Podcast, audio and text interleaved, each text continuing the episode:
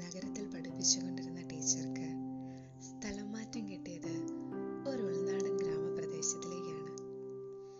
കുട്ടികളെ അന്ന് പഠിപ്പിക്കേണ്ടത് ഇംഗ്ലീഷിലെ എസ് എന്ന അക്ഷരമായിരുന്നു. ഒരു ചെമ്മരിയാടിന്റെ പടം കാണിച്ച് ഇതെന്താണെന്ന് കുട്ടികളോട് ചോദിച്ചു. ഷീപ്പ് എന്ന് ആരെങ്കിലും മറുപടി പറയുമെന്ന്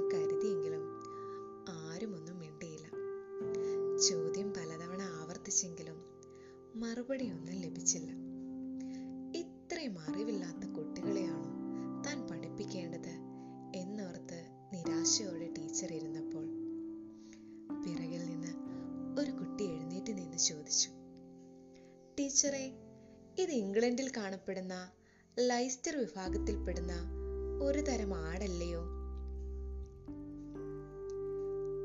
സ്വന്തം അറിവുകൾ കൊണ്ട് മറ്റുള്ളവരുടെ അനുഭവ സമ്പത്ത് കൊണ്ട് അവരുടെ അനുഭവങ്ങൾക്കോ വിലയിടുവാൻ നാം ആരുമല്ല. എല്ലാ അറിവുകൾക്കും പരിമിതികളുണ്ട്. അറിവില്ലാത്തത് പറഞ്ഞു കൊടുക്കുന്നത് മാത്രമല്ല അധ്യാപനം എന്നതുകൊണ്ട് ഉദ്ദേശിക്കുന്നത്. അറിഞ്ഞതിന് കൂടുതൽ മിഴിവ് പകരുന്നതും അറിയേണ്ടതിനെ കണ്ടെത്തുന്നതും